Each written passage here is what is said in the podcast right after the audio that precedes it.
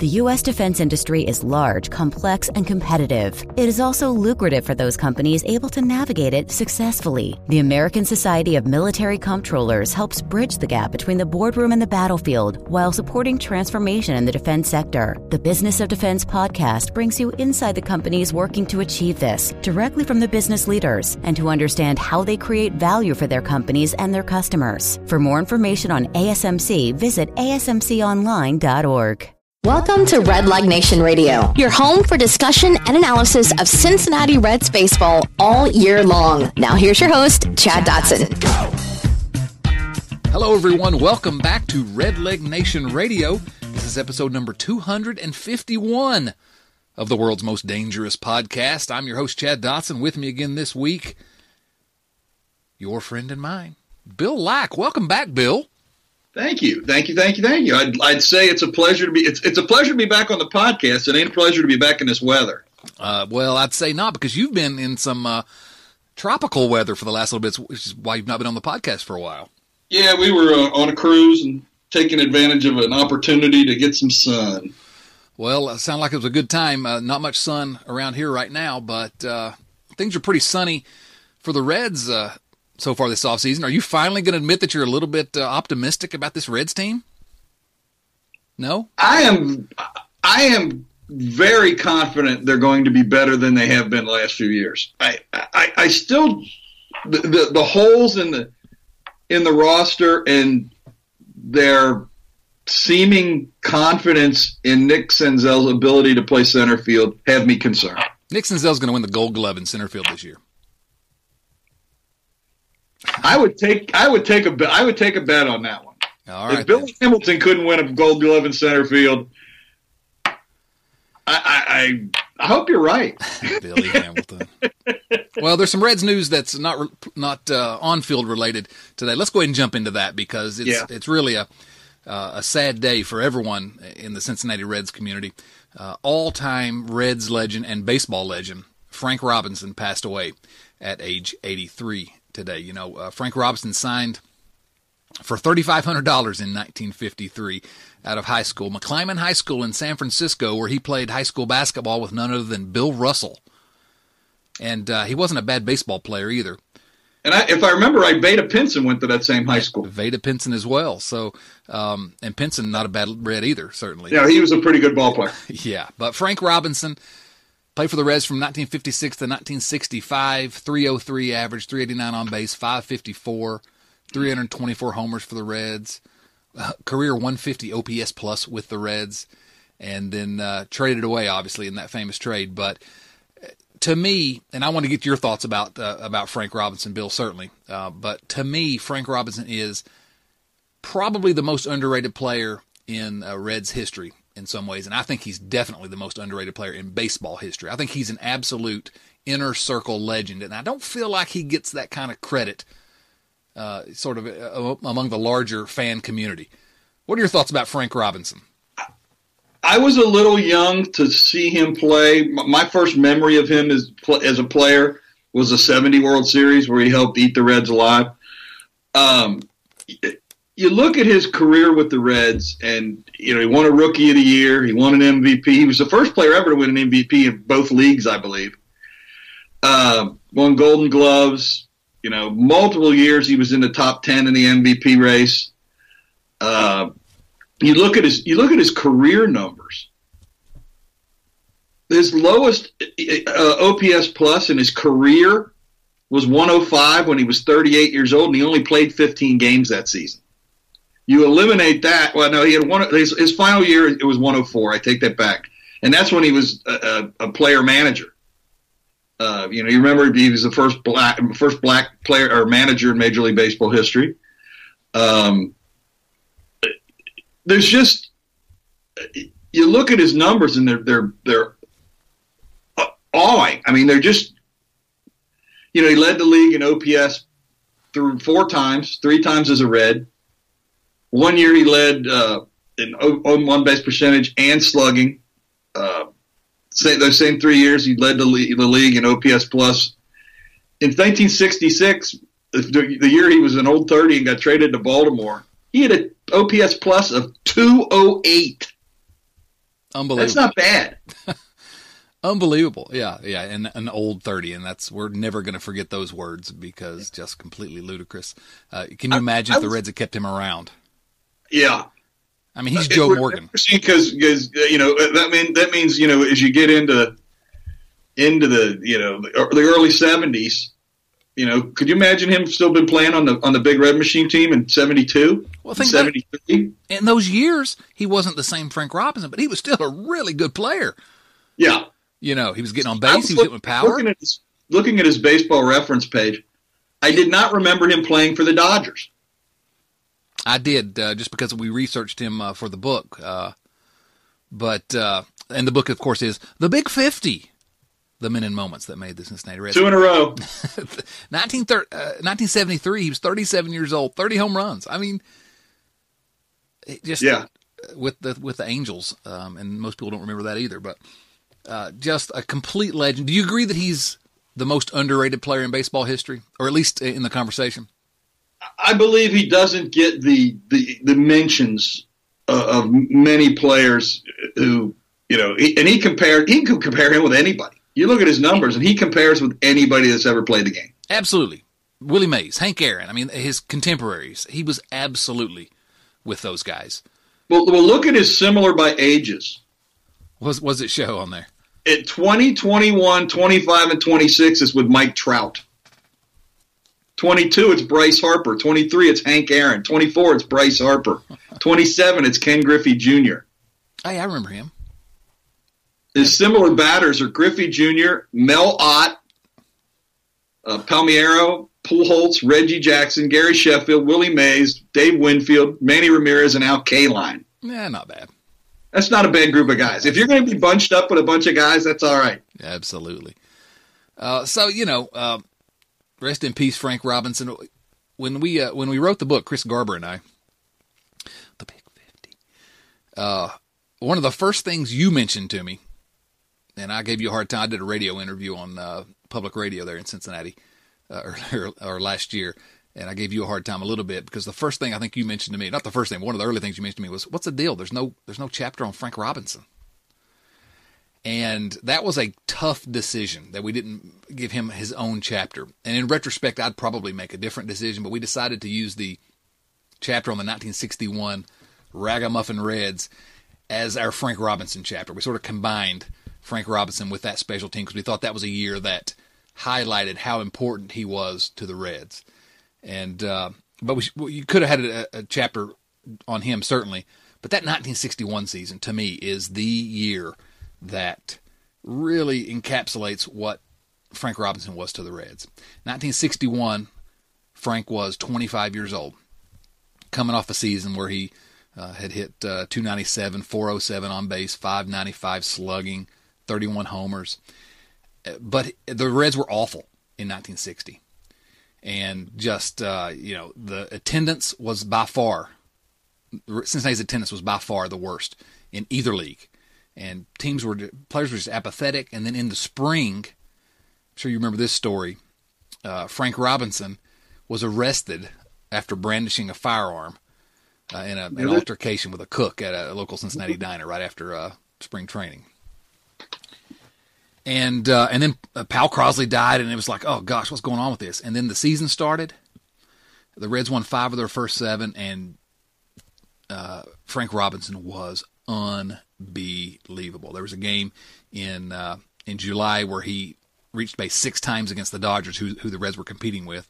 Drove in seven runs, two homers, double single, and uh, in that game, Don Drysdale, Los Angeles right-hander, was ejected for uh, hitting Robinson intentionally. Um, and then, of course, No. after No, not Don Drysdale. Imagine that, right?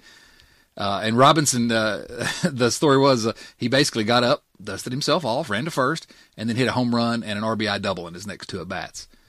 And one of the best quotes we, in researching the book that Chris and I found was um, later in his career, uh, that really wasn't the scouting report at that time not to hit him because the Dodgers hit him, I think, seven times that season.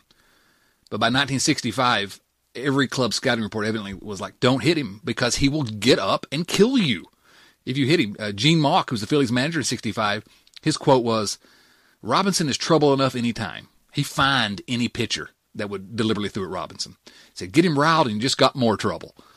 And so, uh, and of course, he led the Reds to the World Series that year, and just uh, was the most valuable player. And, and, and, that was that was the year that he really truly became a Cincinnati legend, and he became a, a, leader of that team. And we go into it in the book, chapter ten in the book. Go go get the book if you haven't already. Um, but uh, just the more I learn about Frank Robinson, and of course I never never saw him play, but the more I learn about him, the more I think, oh my goodness, why isn't this guy considered to be up there with the Willie Mayeses. And I don't feel like he is, and maybe that's sort of a subjective thing, but uh, what an amazing player. I, I, agree. And, you know, you're talking about the, the 61 season, and, and he was really, his numbers are really better in 62. right, yeah. He didn't win the MVP that year. Finished fourth. He came in fourth. That's the year Maury Wills won it, and, yeah. which, you know, he shouldn't have, but he did. 51 doubles, 39 homers. 134 yeah. runs scored, 136 RBIs. You're right. Gosh, 421 led the league in on base and slugging. You're right. Looking at those numbers, that's unbelievable. But you see, yeah. uh, hit by pitch, led the league in hit by pitches one, two, three, four, five, six, seven times. Led the league in hit by pitch. Um, most of those, uh, six of those, or five of those seven, were in the um, early years of his career. So, in his rookie year, he got hit 20 times. My guess is he was he was hanging out over the plate his rookie year. Well, he absolutely was, and I think you know I read a, a book that he wrote uh, called uh, I think My Life My Life is Baseball. It's his sort of autobiography. I read uh, I don't know about a year ago, just because I was fascinated by him uh, in the process of researching the book and just started to fall in love with his story, and uh, he would he would would hang out with play, but there was also some element, you know, that was 1956, and he faced a lot of really uh, really rough treatment because he was black and yeah. uh, you know, just uh, and, and, he and Vada Pinson always told the story that uh, you know they were sort of it was th- those two against the world kind of.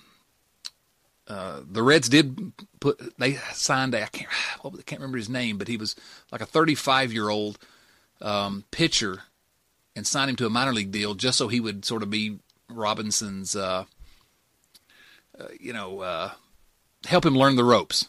Yeah, because he was so kind talented. A, an early mentor. Right, a mentor. That's the word I'm looking for. And and, and, Robinson came through so much, and then to be the first uh, African American manager in the majors, and just, I mean, you know, just a legendary career. And um, I don't think Cincinnati fans, because he was done in Cincinnati after 1965, I don't think the current generation of Cincinnati fans really understand what a special player this guy was. I, I agree.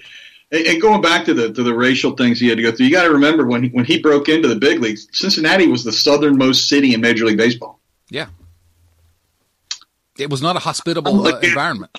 I'm looking at the again, looking at Baseball Reference, and they and I, I had never noticed this before, but they list all of the things he did: two-time MVP, Rookie of the Year, won the Triple Crown, 14-time All-Star, World Series MVP, All-Star Team MVP, Gold Gloves, batting title Major League Player of the Year, Manager of the Year. I mean, he did it all. Yeah, what didn't he do? Let's see. He probably didn't clean out the bathroom, you know, after the right after the team left. It, you know, he probably left somebody else to do that. just uh, he, he, didn't wash the uniforms. That's what it was. He didn't wash the uniforms. I mean, it's just an, almost a perfect career in a lot of ways. And uh, kudos to Frank Robinson. I just I, I hope that I hate that it's going to be in uh, in death now, but I hope he gets people start looking back now at his career and, and starting to realize what a really special player this guy was, and, and you know, uh, and not just his career on the field, but uh, managing a, a, number of different teams and worked for Major League Baseball for a long time, and just a he's one of the pivotal personalities in uh, baseball history, not just Reds history, but I, you know, I, I sort of hope there's going to be a reevaluation of his time in Cincinnati and, and I think he was the first player manager in a long time. And he and then and then when he wasn't a player manager anymore, I think the next one was Pete. And there's a you know interesting story uh, about uh, when Pete came up. For whatever yep. reason, people didn't yep. like Pete Rose. If you can imagine that. Well, the guys on the team. Exactly. Yeah. Uh, he was good. you know he was probably going to take uh, the second baseman's job, Don Blasingame, yeah. at that time, and uh, and so the story, of course, is that Robinson and Vada Pinson kind of took Pete under under their wing a little bit. Yep. Uh, and even at that time, which is really unbelievable because he'd already become a superstar at that point. Still, Robinson and Pinson were kind of, you know, they were respected in the clubhouse, but the story goes that you know they they hung together uh, with the other African Americans on the team, and uh, so hopefully we've come a long way. But uh, uh for him to have come through all that and just, uh, I don't know, I keep saying it because it. Go look at his page on Baseball Reference. It's mind blowing. Yes, it is. How good he is. People, he, he had a he, he had a 107.3 WAR, and I'd be curious to know where that ranks all time. Well, we should have looked it up. I don't know the answer to that, but I do know yeah, that. I don't either, and I and I'm not sure where you can find that on here. Through his age 29 season, I saw that our buddy uh, Joel Luckhaupt tweeted earlier. Through his age 29 season, he had uh, more uh, wins above replacement than anyone in Reds history, and uh, and he's up there in Reds history all the time. What's that? Uh, he where is he? He's 24th all time uh, amongst yeah. all major league players. Yes. Wow. Right in front of Mike Schmidt. Pretty good player. right behind Nap Lajo- I can't. I don't know how to pronounce his name. Napoleon Lajoie. Lajoie. Oh, that sounds good with that southern accent. It does, doesn't it? Almost as almost as good as. No, I'm not going to say it. Um, yeah, you will. At so, some point, you'll say point, maybe. Oh, there he goes again. There he goes again. All right. So Frank Robinson, uh, rest in peace, Reds legend. Uh, gonna miss you, and uh, you know, I just I hope there's a reevaluation because just an absolute stud when it comes to uh, to baseball and to life. So kudos to Frank. Any final words about Frank? No, I, I mean I agree with what you said. You, you just can't you can't oversell him. Right, I agree. Now, uh, let's talk about a friend of the podcast quickly, and then we'll move on to some other topics that we've got. Uh, Devin Mesoraco. You remember Devin? I absolutely remember Devin. Great guy. He's been on the podcast a number of times. You've spoken with him a bunch. Uh, Devin Mesoraco, of course, traded last year in the uh, the Matt Harvey deal. Remember Matt Harvey? He's never been he, on the podcast. Is he is he signed anywhere yet? Yeah, he's uh, signed with the Angels. Oh, that's right. That's right. Um, anyway, one year deal for less than we're going to be paying uh, Tanner Roark or Sonny Gray or. But anyway, uh, Devin Mesoraco signed a minor league deal with an invitation to spring training with the New York Mets, who he finished last season with. And and you and I talked as soon as you got back. We were talking, you know, oh, has Devin? When's he going to sign? You know, and we, and we discussed that. Wouldn't be surprised if he may have to sign a minor league deal, and that's what happened. Uh, but the reports I see think that uh, Mesoraco's got a really good shot at, uh, at, at grabbing a roster spot. Yeah, he, he, I mean, offensively, he was league average last year, so you know, hopefully, you know, be, he's still on the comeback trail, and he'll be even better this year. But but what is it with Devin? It's health. Got to stay healthy. Can't help the club when you're in the tub. Yeah. So, uh, so w- no matter where Devin Mesoraco goes the rest of his career, we're rooting for him, and uh, certainly hope he makes the Mets, and uh, hopefully he will not do too much damage against the Reds this year. So, um, what next?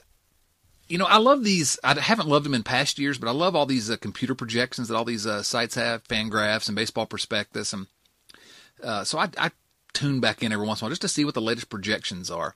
And right now, Fangraphs has the Reds, and I didn't uh, tell you we were gonna uh, before we started. With I was going to mention this, but I just know, remembered it.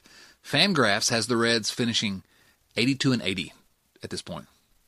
That's a winning record, Bill. Would you be happy with 82 and 80? yes. Would you? Yeah. I think with the moves they made in the offseason, I think I'd be a little disappointed with only 82 wins. Only 82 wins. Where have you been the last few years? I've been right here, brother. Baseball Prospectus uh, has the Reds projected at 81 and 81. Um, you know, the Reds are a are a Corey Kluber away from uh, from being a absolute playoff team. That's what that tells me. They're they're a, a really stud player away. But if you're if you're an 82-80 team, here's the way I look at it. If you're an 82 and 80 team, you don't need a whole lot of luck one way or the other, uh, you know, to get up to an 88 win team. You, know, you need a couple guys to have career years. You need to win some one run games. Yep, you got you got to be a little lucky. You got you know, and and I think that you know if things fall into place. That's that's what it tells me. We're, the Reds are at least a, a solidly uh, or a slightly above average team, or an average team if you're gonna depending on how you look at it.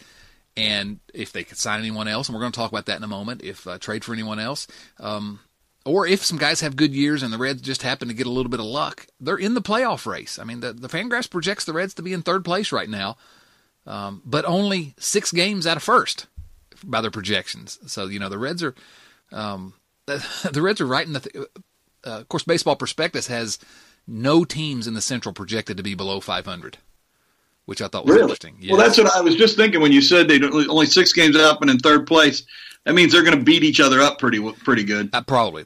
Uh, it, will it kind of would. It sounds like, and, and again, I'm going to be showing my age here. Was the the the '69 National League West, which was famous from Ball Four, where you had four teams I think finished within five or six games. I mean, and it went right down to the last weekend, if I remember right. If you're good at anything, it's showing your age. Well, I got a lot of it to show. 69. wow, nice. Um, they they project the Cubs at 88 wins and the Brewers in last place at 79 wins. Fangraph.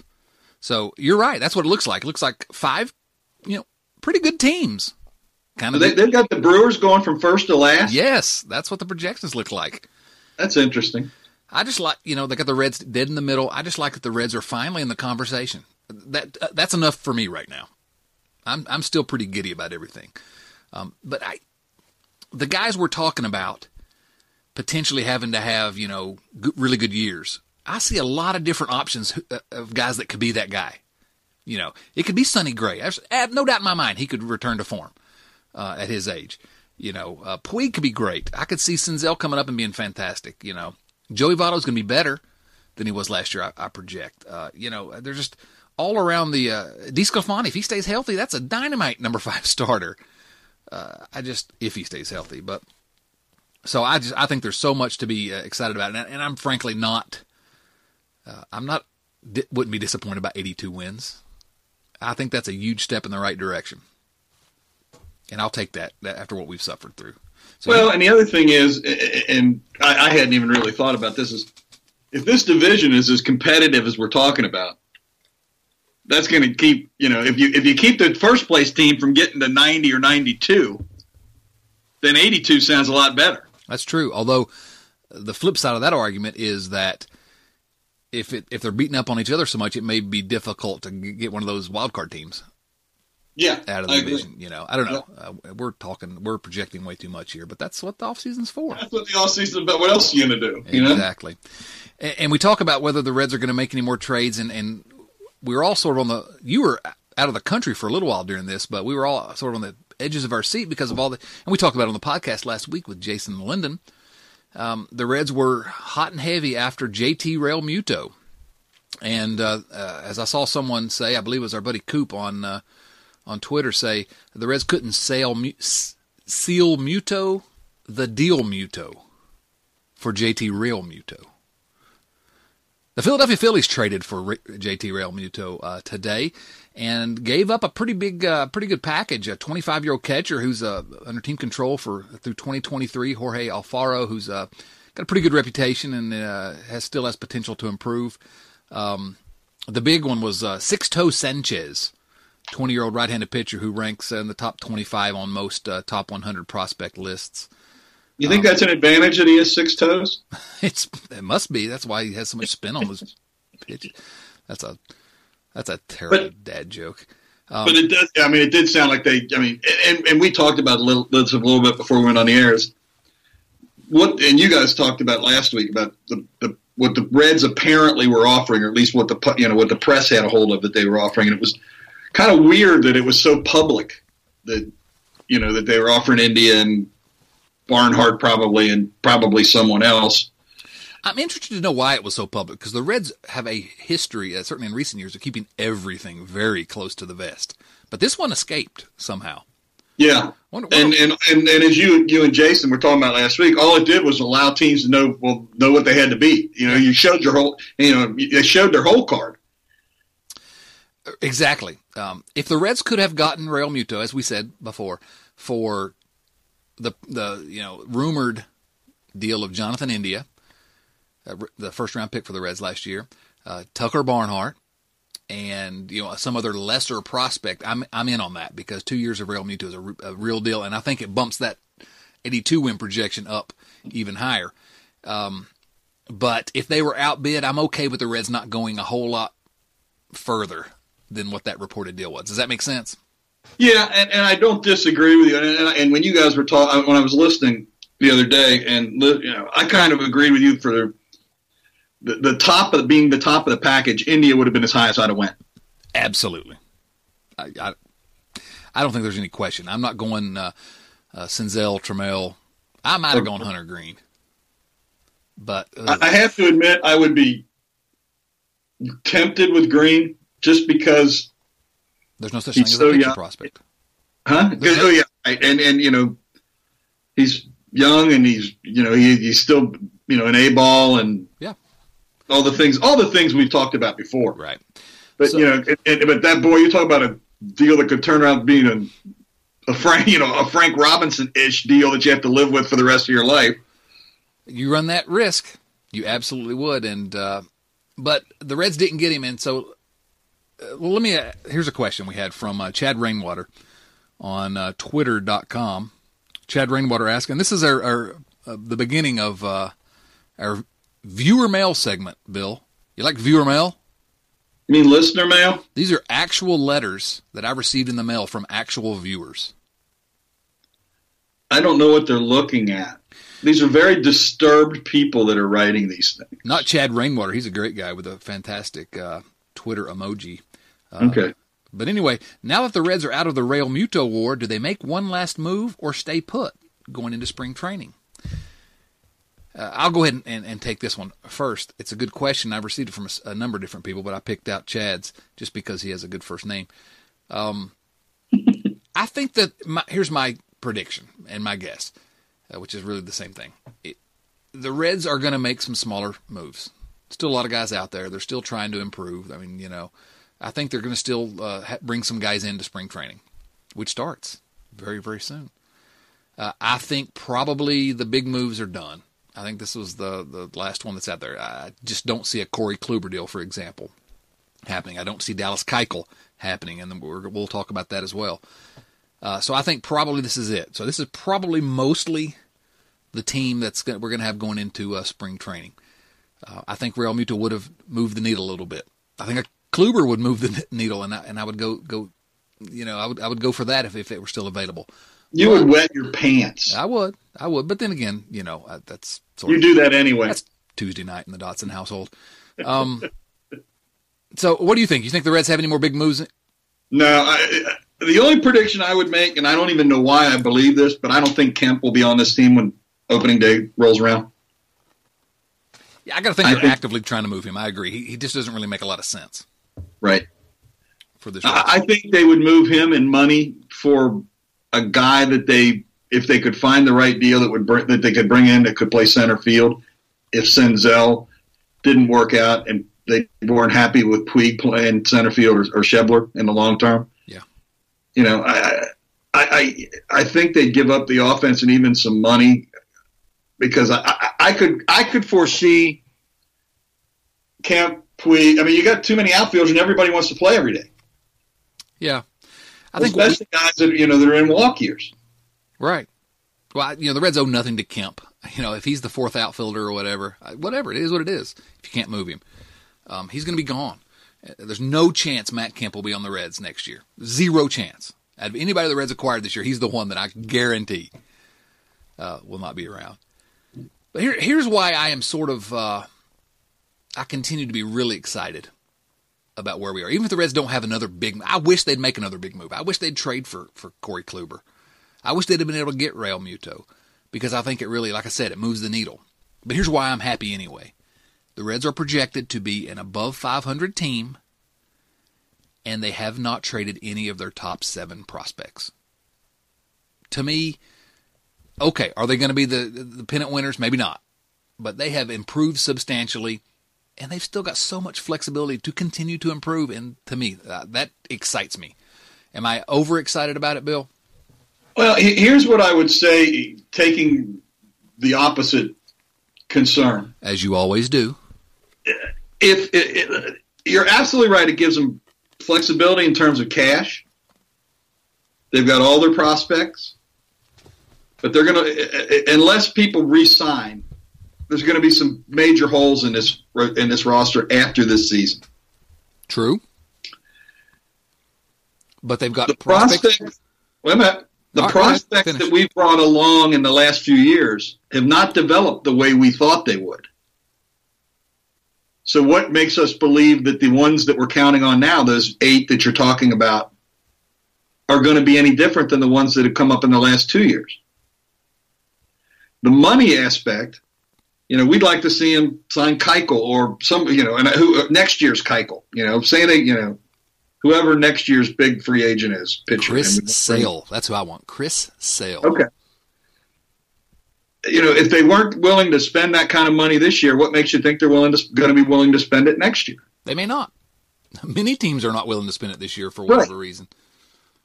But So, so what I'm saying is everything you're saying is correct, but that doesn't mean the Reds will will either a develop these players in the way we wish they could, would or could, and that may be the player, it may be the coaching, it may be whatever, who the heck else knows, or spend the money needed to bring in the big name players that we think could put this team in a position to be a contender again next year.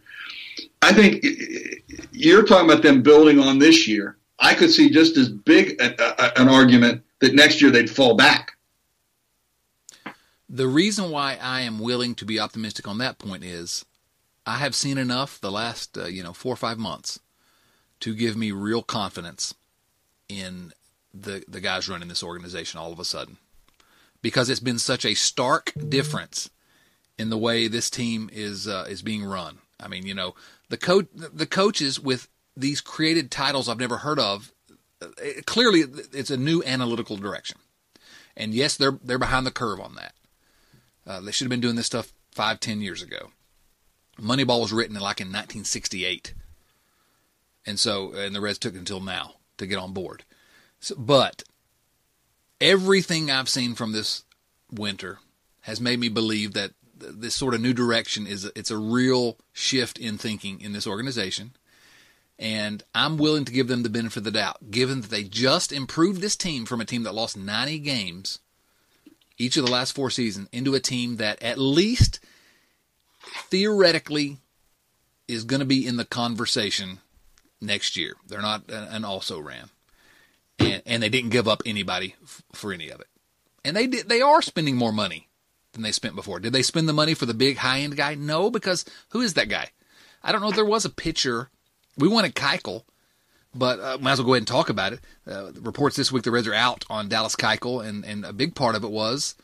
Uh, the health is what we heard. They didn't like what the, the Reds like what they concerns about his medical reports. yeah, and you know, 31 years old and coming off a season where he uh, was pretty good, but um, but and, and was healthy, but they saw something they didn't like, and so I don't mind the Reds. He's the guy I wanted, but if they really truly don't believe that's a good use of uh, funds, well, okay, I can I can buy that. I can buy that, but I don't know. I just I'm uh, I have gone from being completely uh, finished with this organization's decision making, and they've turned me around in about five months. And and maybe I'm over optimistic because sometimes I am, but I think there's real reason to to be optimistic. I agree with everything you said there, but until I see changes on the field that that, that bring about wins, I'm going to be I'm going to be from Missouri. All right, show me. Yep. I get it. Moneyball was written in 2003. I went and pulled my copy while you were talking just to look. Are you sure? Yeah, I'm looking. I got the book in my hand. I thought it was 1968. Moneyball, Yeah. 2003, brother. Oh yeah, that's right. Um. You know, it's almost time to, to break out ball four and get it ready to Oh. Be read before the season starts. About once a year, you Everybody, anyone that's never read ball four should go out and find a copy and read it before spring training starts. about once a year, as I was saying, you and I always tend to talk about that. And for many years, I read it every spring. Uh, I agree. It's just it's laugh out loud funny, even the number of times I've read it. So yeah, go read It's, it's the funniest baseball book I've ever read. It really is. Um, okay, next uh, next topic is uh, one that we got a few uh, viewer mail questions about, and uh, we'll lead off with one from uh, our buddy Steve Offenbaker. Oh, we like Steve. Yeah, Steve. Steve's a good guy. Old Reds listserv guy. How do you guys feel about the DH for the National League uh, proposal being floated by MLB? Um, he had some other comments. Well, let's go ahead and just read them. I think it ruins the strategy, takes away need for bench strength, double switches, defensive replacements, managers, and makes the game a sad Xbox parody of itself. Uh, Matt Dietner said, I, I want to hear you guys talk about how the lineup could look if the National League did actually adopt the DH rule for this year. Seems like the Reds have a leg up and that they have Kemp. Um, so uh, there's been some discussion this week about potentially, and there are a number of rule changes, but that the red, that the National League would go to the designated hitter. You know, since 1973, which is essentially my entire life, um, the designated hitters existed in the American League, uh, and now these days it's everywhere in baseball and softball except for the National League. Uh, there were some other proposed ideas we can talk about, but let's go with the DH first. What are your thoughts about National League DH? I hate the DH. Always have. Oh, again, I'm showing my old crotchetiness. I hate it. I, I, hate it. It's not baseball. You know, four letters. Doug, Doug Gray said the other day in, in, in one of the comments, well, the baseball's made a lot of substantial, you know, changes since 1920, but not to change the structure of the game not to change the game. You know, relief pitching is a bigger thing now than it used to be. But that was just a, a, a decision made by managers. I, I just hate it. I, I, absolutely despise it. Four letters N O D H. Hashtag N O D H. I'm with you, Bill.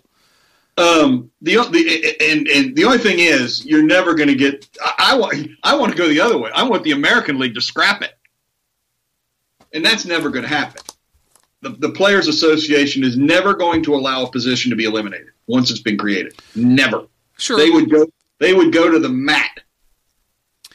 The only way I could see that happen is if they expanded rosters enough that they felt they, they could recompensate for players by losing that one position. Here's here's my thought on the DH. I watch a lot of baseball. I watch more National League baseball than I watch the American League, but I watch a lot of American League baseball as well. I have never felt that the American League game was more exciting or more interesting. And I'm not one of these guys that's, that says, "Oh, I love the the strategy behind the double switch." Ah, come on, you know, whatever. Um, but I like the idea that you've got nine guys, and you're putting them up against the other team's nine guys, and uh, I just it's there are a lot of things that have been changed about baseball. It's true since they began, since the game began, and and, and things do need to change. And I don't have any problem with the Reds talking about potential um, rule changes. If they go to the designated hitter in the National League, which they're not going to in 2019, it's not going to happen. But if they do eventually, I'm still going to watch baseball. But I don't see any reason to think that uh, to believe that it's going to be a more exciting game or a, a, more fun game in, in the National League because they have the DH. Because I don't see that in the American League. It's not more fun to me. You know, because a pitcher's not batting. Come on, uh, okay, pitchers don't hit well, and some people are like, "Oh, I don't want to watch, uh, you know, a pitcher hit." Okay, whatever. They're not that good. They're the worst they've ever been. Uh, but you know, uh, I do like the fact that uh, it that does come into the strategy when you remove your pitcher, um, and so you're watching a real a real hitter hit. I just I don't have a problem with. I just don't have a problem with the way the game's played in the National League right now. I like that's how, I, and, and maybe that's me being uh, crotchety. Uh, I'm perfectly willing to believe that, but I like National League baseball. Sue me. So um, I, I, vote against it as well. But now let's go to a fantasy world where the. Oh, wait a minute, wait a minute. I want to I want to bring something up too, real quick. Okay, go ahead. And the other thing is, if you've got a guy that can hit that's a pitcher. A Loren, you know, and there aren't many Michael Lorenzens, but there have been other guys that were pretty good hitters. You know, I remember Tony Cloninger was a pretty good hitter. Joe Nuxhall was a pretty good hitter, from my my memory. Now I'm not, I haven't looked any of this up, but it gives you a substantial advantage if you've got a pitcher that can be a pretty good hitter too. Yeah, I just I don't. Uh, people act like it's such a an awful thing to have to watch pitchers hit. I don't think so, and uh, you know, if we didn't have pitchers hitting, we never would have seen Michael Lorenzen. That's that's more exciting to me than anything a designated hitter did in the American League last year. What Michael Lorenzen did, I don't know. I just don't have a problem with the National League game. But let's pretend for a moment like the, the they're going they institute the DH next year. I got this question a lot. Who's the Reds DH? And, I'll tell you my answer while while you think about it. My answer when when I was asked on Twitter was, well, okay, they don't have a DH. They've got, you know, I think uh, Scooter Gennett plays there some. I think Joey Votto plays there some when you give him a break from the field. I think Matt Kemp plays there with the roster as currently constructed. I think Jesse Winker plays there some. Uh, I think you, you, can move it around and that helps you get another guy in the in the lineup. Maybe get Senzel more at bats. I don't know, but uh, do you have any thoughts about if the Reds, if we had a DH this year, what would the Reds do with it? I, I, I tend to agree with you. There wouldn't be one guy. It would, it, you know, they. I think they use it to get guys at bats and to rest guys' legs, and basically the same thing you were talking about. And it would probably help the Reds going forward because at some point Joey Votto could transition to being a, a DH and you know keep him in the lineup. I I don't know. I just I'm I'm against the designated hitter, whether it's rational or irrational. I don't know. I'm willing to make the, to argue with anyone, and I don't. Uh, you know, if someone likes the designated hitter, I doesn't bother me. Fine, like what you like, but I just don't. I don't see that the American League game is any more exciting than the National League game. I don't. But didn't you? Haven't you told me in the past that you you would have voted for Martinez for the Hall of Fame? Oh, absolutely, sure, yeah. Eh. Get out of here. See, now we're going to disagree again. Finally, I enjoy it more when we disagree. Edgar Martinez is a flat out Hall of Famer. Should have been first ballot. No way. He's a designated hitter. Yeah, emphasis on hitter. Yeah. You're, I, I, I am not disagreeing. He's a great hitter, but he didn't play. He didn't play the field enough. Okay. Sorry. Well, there's a lot of players that are in the Hall of Fame that were awful in the field that hurt their teams in the field. You but they played out there. So their hitting had to, uh, had to compensate for as bad as they were in the field. Can't blame Edgar Martinez because uh, the position was available for him to play. Designated hitters are part of the game. So we're not. We'll wait. We'll save that for our because uh, on Fridays we record our Seattle Mariners podcast. We'll, we'll let's hold this conversation until then, Bill. Uh, okay. Raquel Moran asks, "What went wrong between the Reds and the Marlins for Realmuto?" My opinion is nothing went wrong. They got outbid, and I'm okay with the Reds not up in the ante more than what was uh, rumored. You, you you agree with that? Yeah, I do. I mean, I'd love to have this guy, and, I, I'd love to even more if we could have, you know, if we could have talked to him and maybe worked out a, you know, a, an extension. Um, you know, and I might have been willing to, if the extension would have been part of it, I might have been willing to up the deal some. Yeah, but right. As we said earlier, you know what you know when, when you show your cards and somebody beats them, they beat them. It is what it is. You, you decide how much you're going to offer, and if you get outbid, you get outbid. I don't. I, I'm okay. I wanted Realmuto in the middle of this Reds lineup. I was excited about the possibilities, but uh, I can live with the fact that the Reds didn't give up more than Jonathan India. How happy do you think Tucker Barnhart is? Uh, well, it's funny because I love Tucker, another friend of the podcast. He's a great guy. Absolutely. And and as soon as it was announced that the Phillies traded for uh, Realmuto, he tweeted out a uh, one of these gifs of uh, Forrest Gump standing on the uh, on his boat waving, you know, like I'm still here. you know, it was it was pretty good. It was pretty good. And we're glad uh, we're glad that Tucker's still around. No no one was excited about what? Tucker being traded. With with with a better pitching staff, I expect Tucker to have a better year. Yeah, I think so. Yeah, I think I think he'll be a. Uh, uh, I think he'll be valuable to this team, and I would not be surprised if he were um, substantially better than he was last year. So, uh, more. You want to answer some more hash brown viewer mail questions? Sure. Vander, uh, Vander, we're going to answer yours. Uh, send that back to us when Doug Gray's on. That's a prospect question that I think will be really interesting for me and Doug Gray to talk about. But I'm going to skip it tonight because we got so many. Ryan Rayburn asks, asking for a friend, should I rename my son Jovo? Or what about Joe Dan? What do you think, Bill? No. Oh no, I think absolutely. I would go with Joe Dan. Joe Dan Rayburn. That's a that's a solid name. Sounds like you ought to be on Dukes of Hazzard. well, that's a good point. Uh, don't don't rename your son Cooter. Little, uh, yeah, then, then then you got Raylan coming after him. Exactly, exactly. Um, we just we've just rewatched that, as a matter of fact. um, if you never watched Justified, you need to watch Justified. You've told me that so many times. A number of team, people have told me that. Um, WVU and Reds. We've already answered your question, sorta, uh, but I want to go ahead and mention it because I appreciate you listening. Do you think the Reds make any more major moves this offseason? We both say no, right? Yep. No more we both say no. Yes, Yeah. we both say no. Um, Yes, we have no bananas. Philip Razor at PSR 1973. Philip Razor asks, "Does Bill have any idea who I am?" What's his name again? exactly. he also says hashtag viewer mail, hashtag razor equals downloads. I don't know about that. I don't know what that means I either. think, I don't think the metrics uh, reflect that. Uh, and hashtag Linden hates Scooter. Can you believe Jason Linden hates Scooter so much? I don't think he does. I think he just thinks he would be more valuable somewhere else. He um, let's see here. Oh, lots of good Jason questions. gets a bad rap. You know, you, you He does. It's fun to give Jason a bad rap. Uh, Dwight Kelly, Dwight J. Kelly said, "You uh, says for the fun of it, what would your walk-up song be?"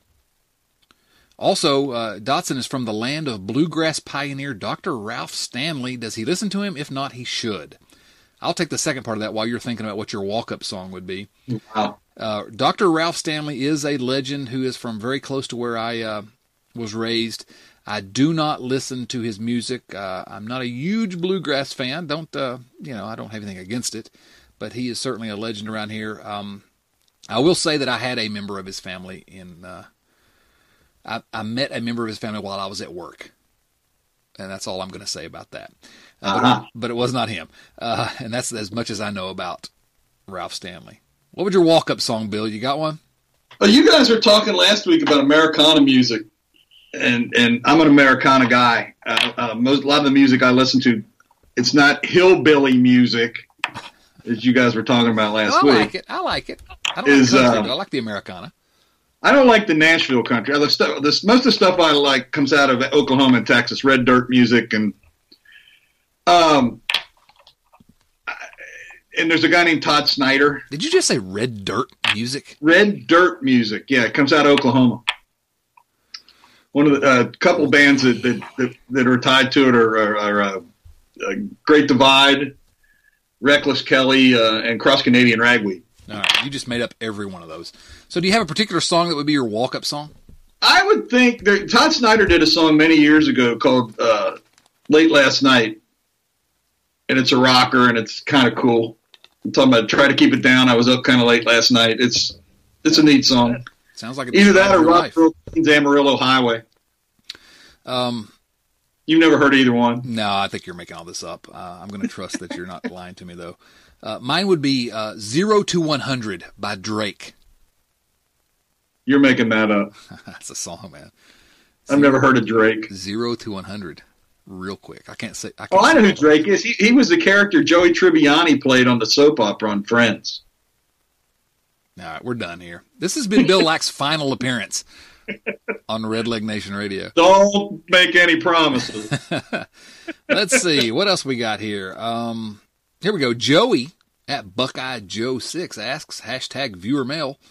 Did the Reds go all out this offseason because it was time? Because of FC Cincinnati coming to town? Or because they wanted as many fans back as possible after the or before the strike hits? Um, or all three? I think the Reds went all out this offseason. I don't know that I would phrase it the same way.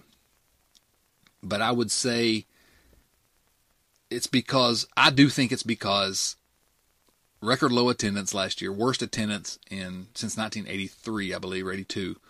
Um, I think that the, they realized if we don't do something, we're done with this fan base. That's my opinion.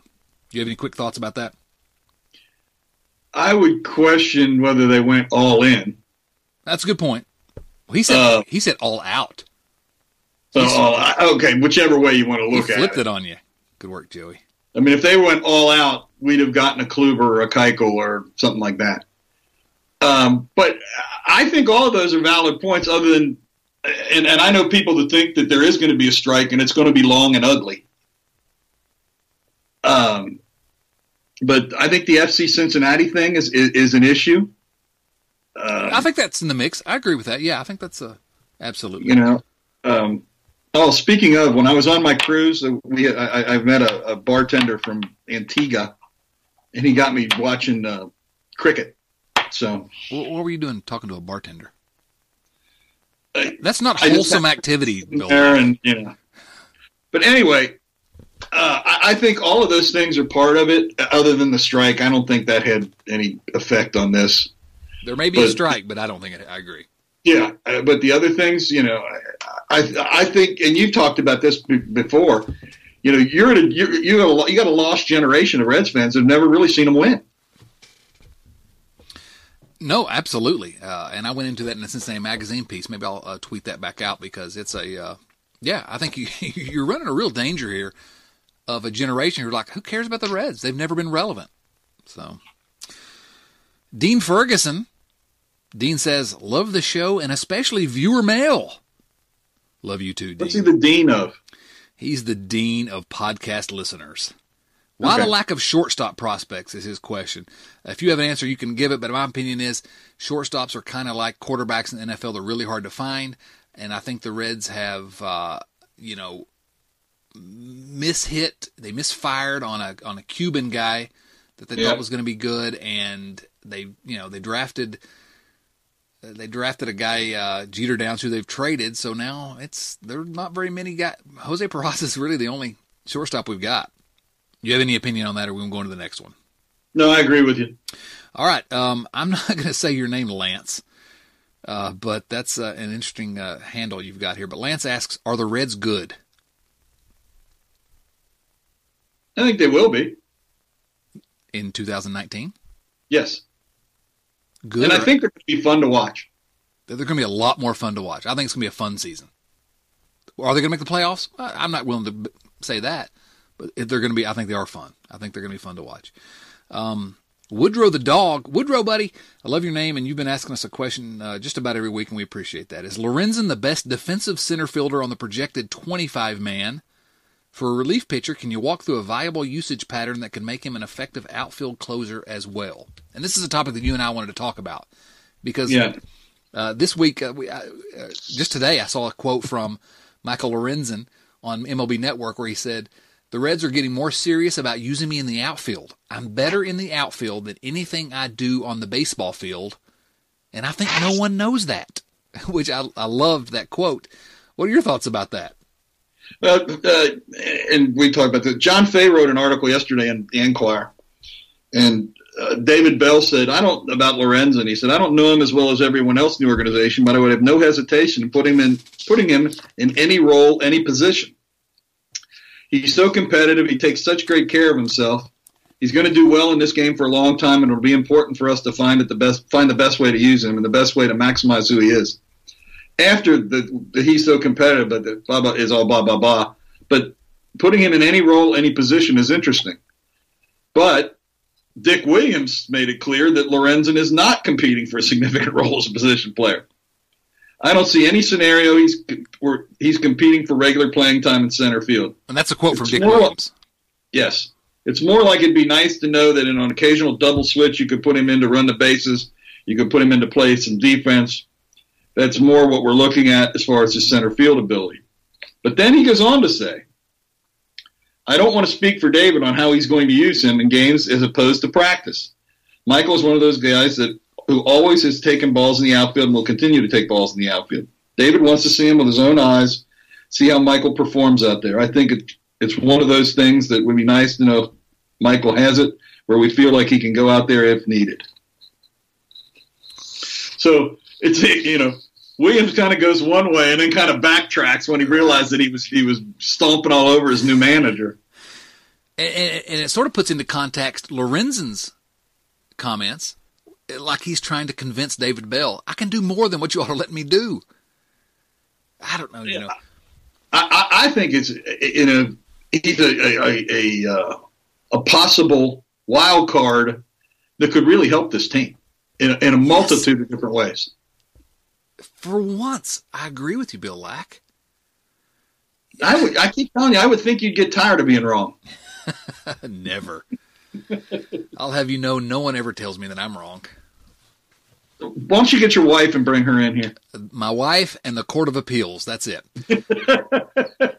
And- um, here's my. so that's pretty good company. Me, your wife, and a court of appeals. If I can hang with those two all the time, I'll be happy. You'll be all right. Uh, no, I think you're right about this, and I think that if the Reds would really think outside the box, do we know that Michael Lorenzen can be a guy that can really help in that? I don't think we know that because the Reds have never really truly tried it. But I went back last year and looked at when he was uh, drafted, and I think I wrote a piece for Cincinnati Magazine about this. I'm to have to look back and find that one as well. But what I found was when he was drafted, I would say that 75% of teams thought that he was a uh, an outfield prospect rather than a pitching prospect. He was that good at Cal State Fullerton uh, yep. as a center fielder, and and he hit well.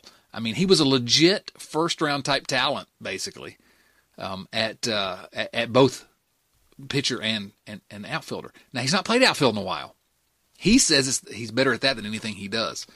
I am perfectly willing to go back to Woodrow's question. Is he the best defensive center fielder on the projected 25 man? Given who we have in the organization right now, I would I don't know that he is, but I would not be surprised at all. Given yeah, I, I was. I, if you asked me to put a, if you put a gun to my head, I'd say yes, he is. Well, he's probably played as if you include college, he's probably played as many innings in center field as uh, anyone the Reds have on the roster. Uh, there yep. may be Phillip Ervin if he makes it. He's played a lot of center field, but he's probably played more than and Schebler's played some, and and you know Puig has played some, but he's it's not like Lorenz has never played there. And he's more athletic, I would say, than any of those guys we just mentioned. Uh, well, he's not yep. quicker than Ervin, but Ervin's not a strong defensive center fielder. He's and, and, if you go to the second part of the question, how do you foresee, assuming that they do this in some form or fashion, what do you what what what do you foresee him the, the, the role being? I think it's sort of a wait and see in terms of how David Bell handles this roster because we don't know how far outside the box he's willing to go let's say for a second that Lorenzen is actually the best defensive center fielder on this team. So I've made an argument that the Reds could have maybe not for the price it was going to uh, going to require, but they could have kept Billy Hamilton as a defensive replacement and a pinch runner, sort of your fifth outfielder. And if Michael Lorenzen is legitimately the best defensive center fielder on the team, I don't see why he can't be a late inning defensive replacement who you may not even have to pinch hit for, you know, if it comes around right. to it. So um, I think the Reds. My guess is the Reds will probably use him more uh, as a pinch hitter than they have before. But I don't know. I just I uh, sort of going back to your uh, show me. Until they show me they're willing to think outside the box, I will be surprised.